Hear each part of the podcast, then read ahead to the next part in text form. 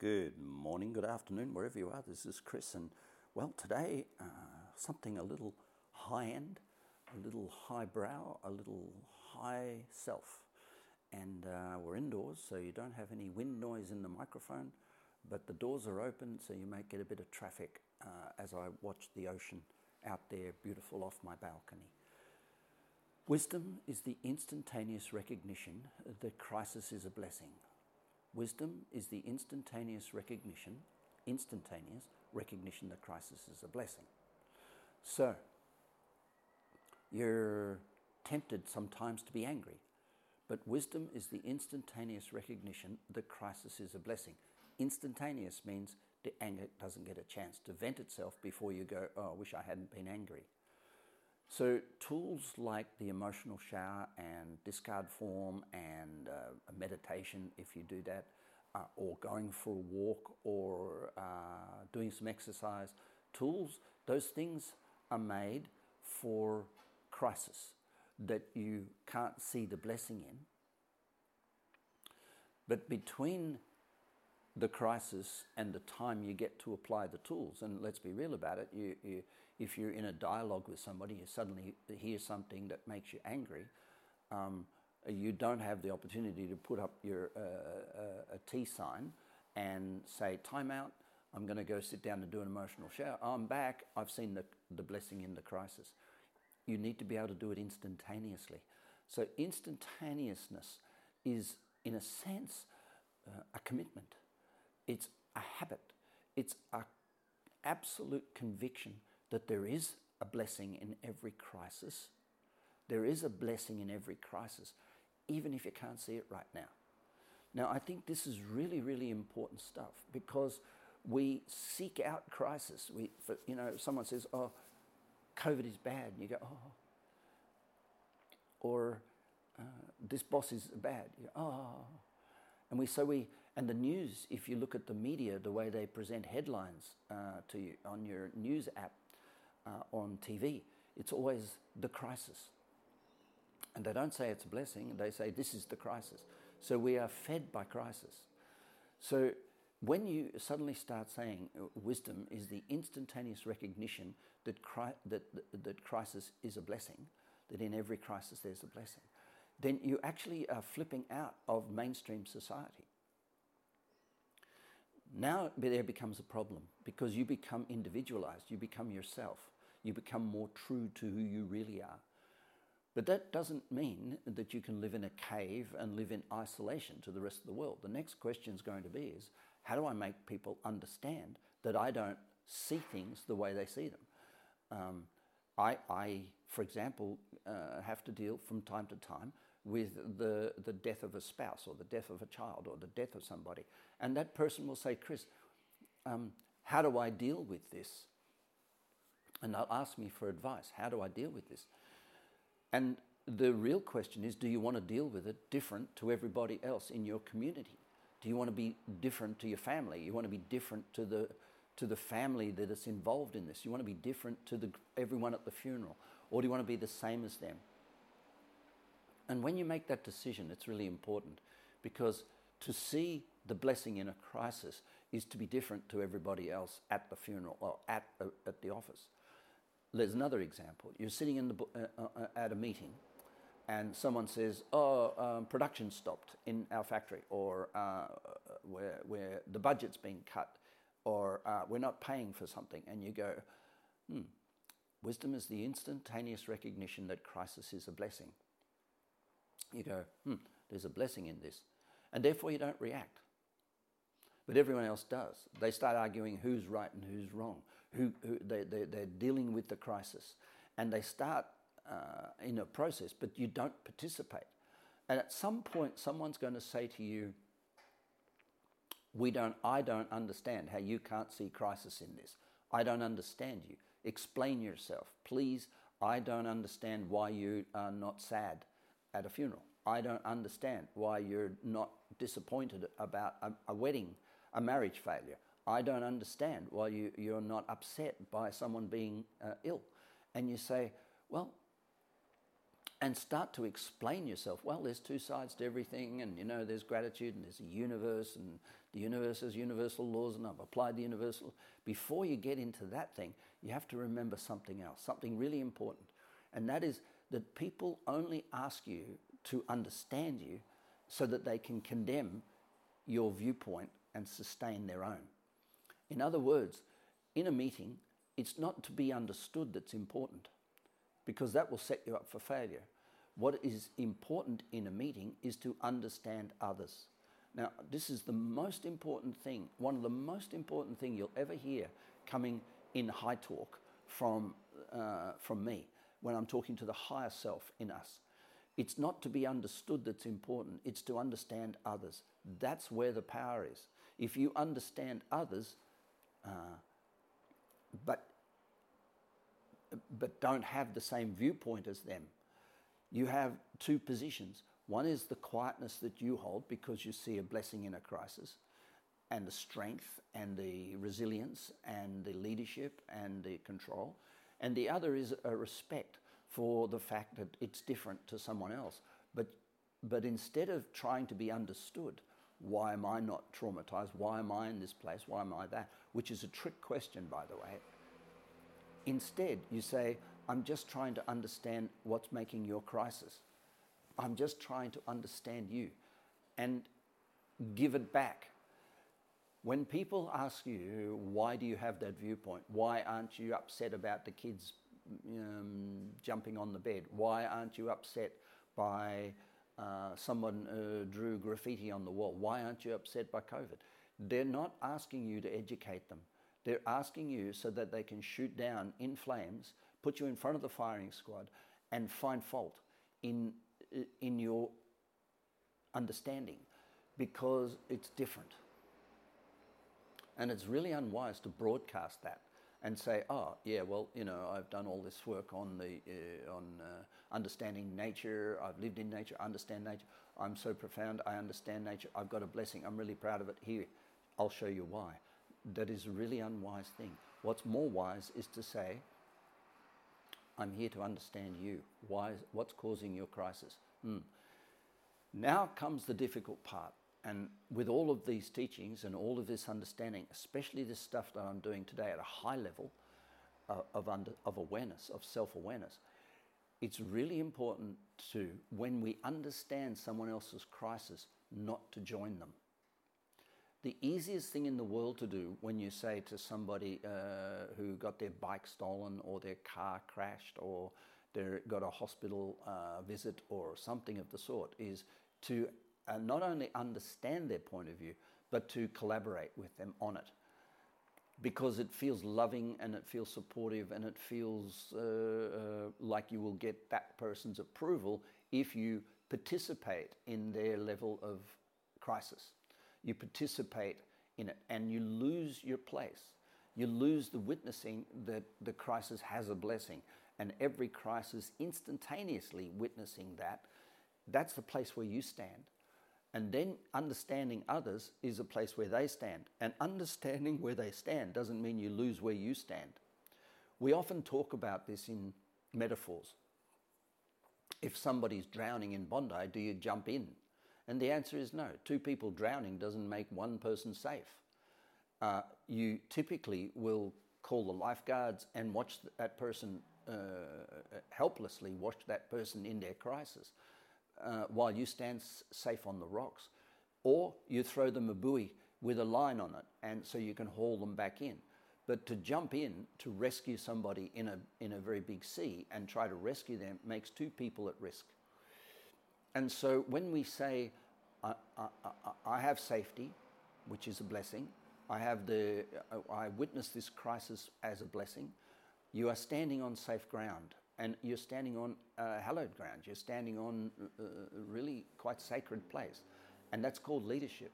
And from that place, you can say, now I'm, I'm here to uh, understand what is the crisis you're going through and uh, here's a lifeline, or even just standing and, and, and calling uh, for an emergency.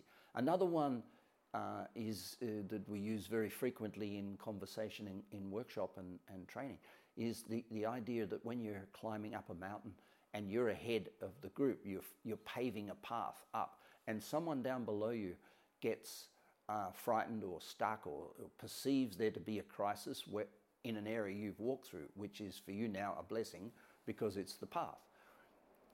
What do you do? They yell out to you, oh, I'm panicking attack and I'm so tired and I can't get down. What do you do? Do you go down and help them or do you throw them a rope? So, this concept of uh, being understood or understanding others is if you can actually engage in the idea and write it down and put it up on your wall in your office that wisdom is the instantaneous recognition that crisis is a blessing. And you can hold that space as being your single most dominant metaphor for life. That instant wisdom is the instantaneous recognition that crisis is a blessing. You will then be asked to explain yourself. Why, why do you see that? And you, you, you must refuse. You say, uh, you understanding where I'm coming from is not so important as me understanding what's causing your crisis. Please explain.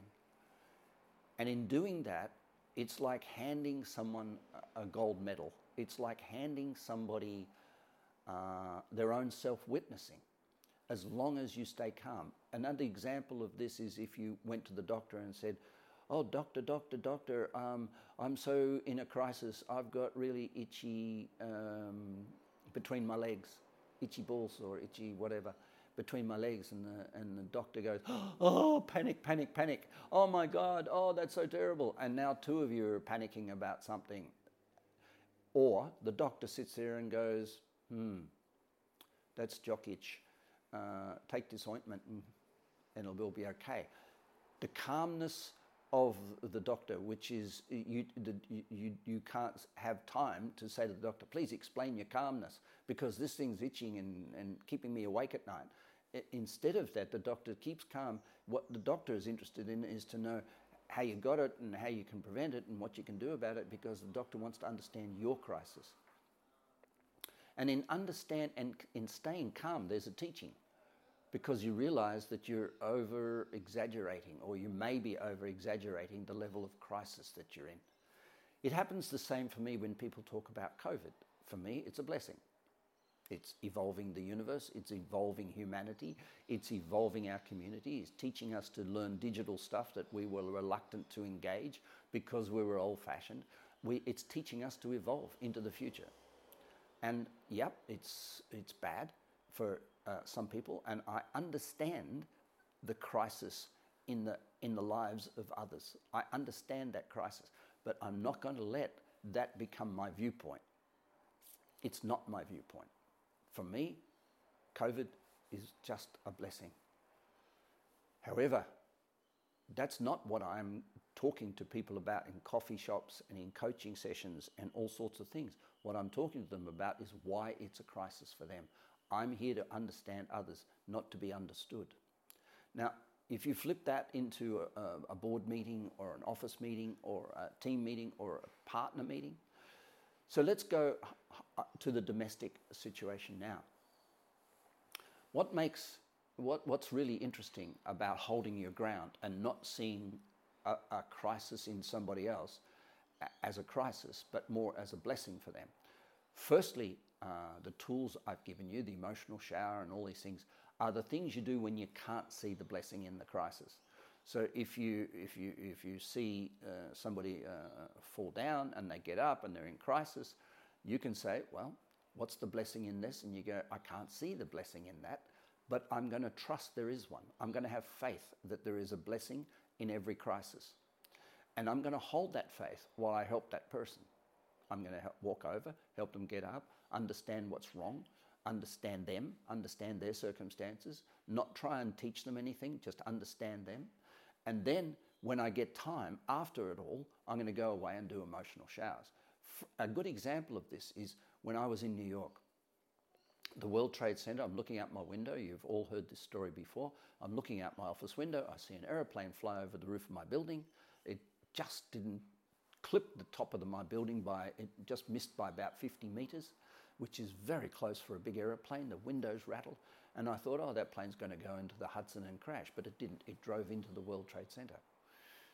Then I saw people jumping out, and I'm standing there going, eh, Wisdom is the instantaneous recognition that Christ is a blessing. Crisis is a blessing. There's a blessing in this. There's got to be a blessing in this. Uh, you know, uh, a blessing in this, blessing in this. And I searched, racked my brain to find what that blessing was. And the more the drama increased and the building fell down and and another aeroplane hit and the building, you know, caught fire and fell down and all, you know, and the millions of people were involved. And the news started to getting broadcasting. The ch- more challenging it was for me as the crisis got bigger, the more challenging it became for me to find blessing in it. But I had faith the entire time, so I stayed calm. And I was available to help hundreds of people, hundreds of people who were in panic. Now, if, if their panic became my panic, I would have been no help because I'd be panicking to help people who are panicking. But instead, I just said to myself, wisdom is the instantaneous recognition that crisis is a blessing. There's a blessing here. Have faith, Chris. Trust that. And I did because I'd spent years and years, probably 20 years before that, reciting the same affirmation. Wisdom is the instantaneous recognition that crisis is a blessing. Even when I was held at gunpoint uh, by someone who I'd recommended their partner go to the police and accuse them of um, um, uh, domestic violence. And that person who'd been accused of domestic violence came at me with a gun. I stood there and looked them in the face and said, Wisdom is the instantaneous recognition that Christ is a blessing. And I held that space. And because of that, I didn't get shot. I stayed calm. Now, all of these things, these crises, are blessings. Firstly, require a, a faith in nature, a faith in the universe. But secondly, they, they, they require a debrief. Because if we bluff ourselves and say wisdom is the instantaneous recognition that crisis is a blessing, I just can't see it, and we, we, we use faith to roll ourselves across the event, at the end of that event, when we've rolled ourselves across, if we still are just using faith and just using intellect to believe that there was a blessing there, but we just can't see it, then it doesn't sink in and it doesn't become part of our being. And therefore, it, it, it, it, it becomes a falsification. In a sense, we start to doubt ourselves. And so, the debriefing process is what you have available to you in your coaching. If there's a crisis at work and you go, wisdom is the instantaneous recognition that crisis is a blessing, I'm going to act like there's a blessing here. I'm going to deal with it as a blessing. I'm not going to buy into the crisis. I'm going to stay here and operate as if this is, thing is a blessing just as much as a, winning the lotto. I'm going to stay in this place. And then afterwards, instead of going into post traumatic stress, which is, which is exactly that, the transcendent of an event and then going into the trauma post event because the, the crisis becomes a crisis. The debrief is the, is, is the essential part to make sure that you can, on a sheet of paper, four columns or 16 columns or even the 27 column form, you can, on a sheet of paper, go, I see the blessing. And believe it and own it. And go beyond thinking that you're thinking Go beyond thinking that you're thinking. You will know that you know that you know that you know that you know that there is a blessing, there was a blessing, or there is a blessing in that form of crisis. And that brings you to more strength, more resilience, more enablement, more uh, uh, ability to lead. This is probably hard for you to imagine, but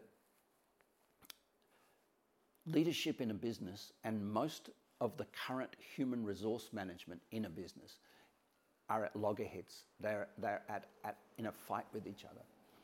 The human resource management process that is being taught at the present time, such as 360 degree reviews or profiling or any of this nature, encourages people to, um, in, in, a sense, swallow their crisis. They, they, if they ask for help, they look stupid. If they make a mistake, they look stupid if they uh, uh, um, don't agree with somebody because they're crisis, they look stupid. And so it's engaging, it's encouraging, in a sense, the shoot the messenger process. It's, it's discouraging people from, from really exploring the crisis that they might be in by asking someone for help and saying, Can you help me explore my crisis? Can you, can you guide me through this job that I'm doing? without me looking stupid and getting a low review. And so, in, in a way, it's hard to, it's, you, you have to recognize that not all the systems in the world are set up to help to empower you to know that crisis is a blessing. Many of the systems are set up for you to engage in the crisis and swallow it. Now, a crisis swallowed at work becomes a crisis at home, or a crisis swallowed at home becomes a crisis expressed at work. What we repress, others express. So if you're having crisis at home, it will start to express itself at work because you've repressed it at home. So I think what's really important is this concept of debrief. I think the second point is just because you understand somebody's crisis doesn't mean you have to buy into it. I think the third point about this is that sometimes we can only have faith that there's a blessing in a crisis and then we need to debrief. So I think all of these things are, are, uh, are very high. They're very high level thinking. And we need to practice between performances. We need to we need to absorb this idea into us and, and face, uh, face more and more of life. And recognize that when someone says, I don't understand your, your uh, thinking when you see a blessing in this crisis, they're not asking you so that they learn. They're asking you so that they can shoot the messenger. They're asking you so they can shoot your idea down in flames. Because most of us, most of the world wants to be right even in a crisis, people would prefer to say, my position in seeing this as a crisis or as a stress or as an anxiety or as a worry or as a depression, my belief that this is uh, true becomes, they become more addicted to being right about being in crisis than they are about really stepping up and understanding how come you don't see it as a crisis. That's a that's a sad part of the Western culture is that we, we, we, we ask somebody, you'll be asked to explain yourself. Why are you different to me at home or at work? And you will fall prey to the, to the delusion that that person is really trying to understand you. What they're trying to do is get you to put your uh, information on the table and shoot it in a conversation with your spouse, in a conversation with a child, they're not asking for you to be understood. You do not need to be understood. What you need to do is to understand others. And that in itself is just like a doctor, or just like a, uh, a healer, or just like a leader, or just like a great parent. That in itself is the great wisdom of life. Not to be understood, but to understand others. This is Chris. You have a beautiful day. Bye for now.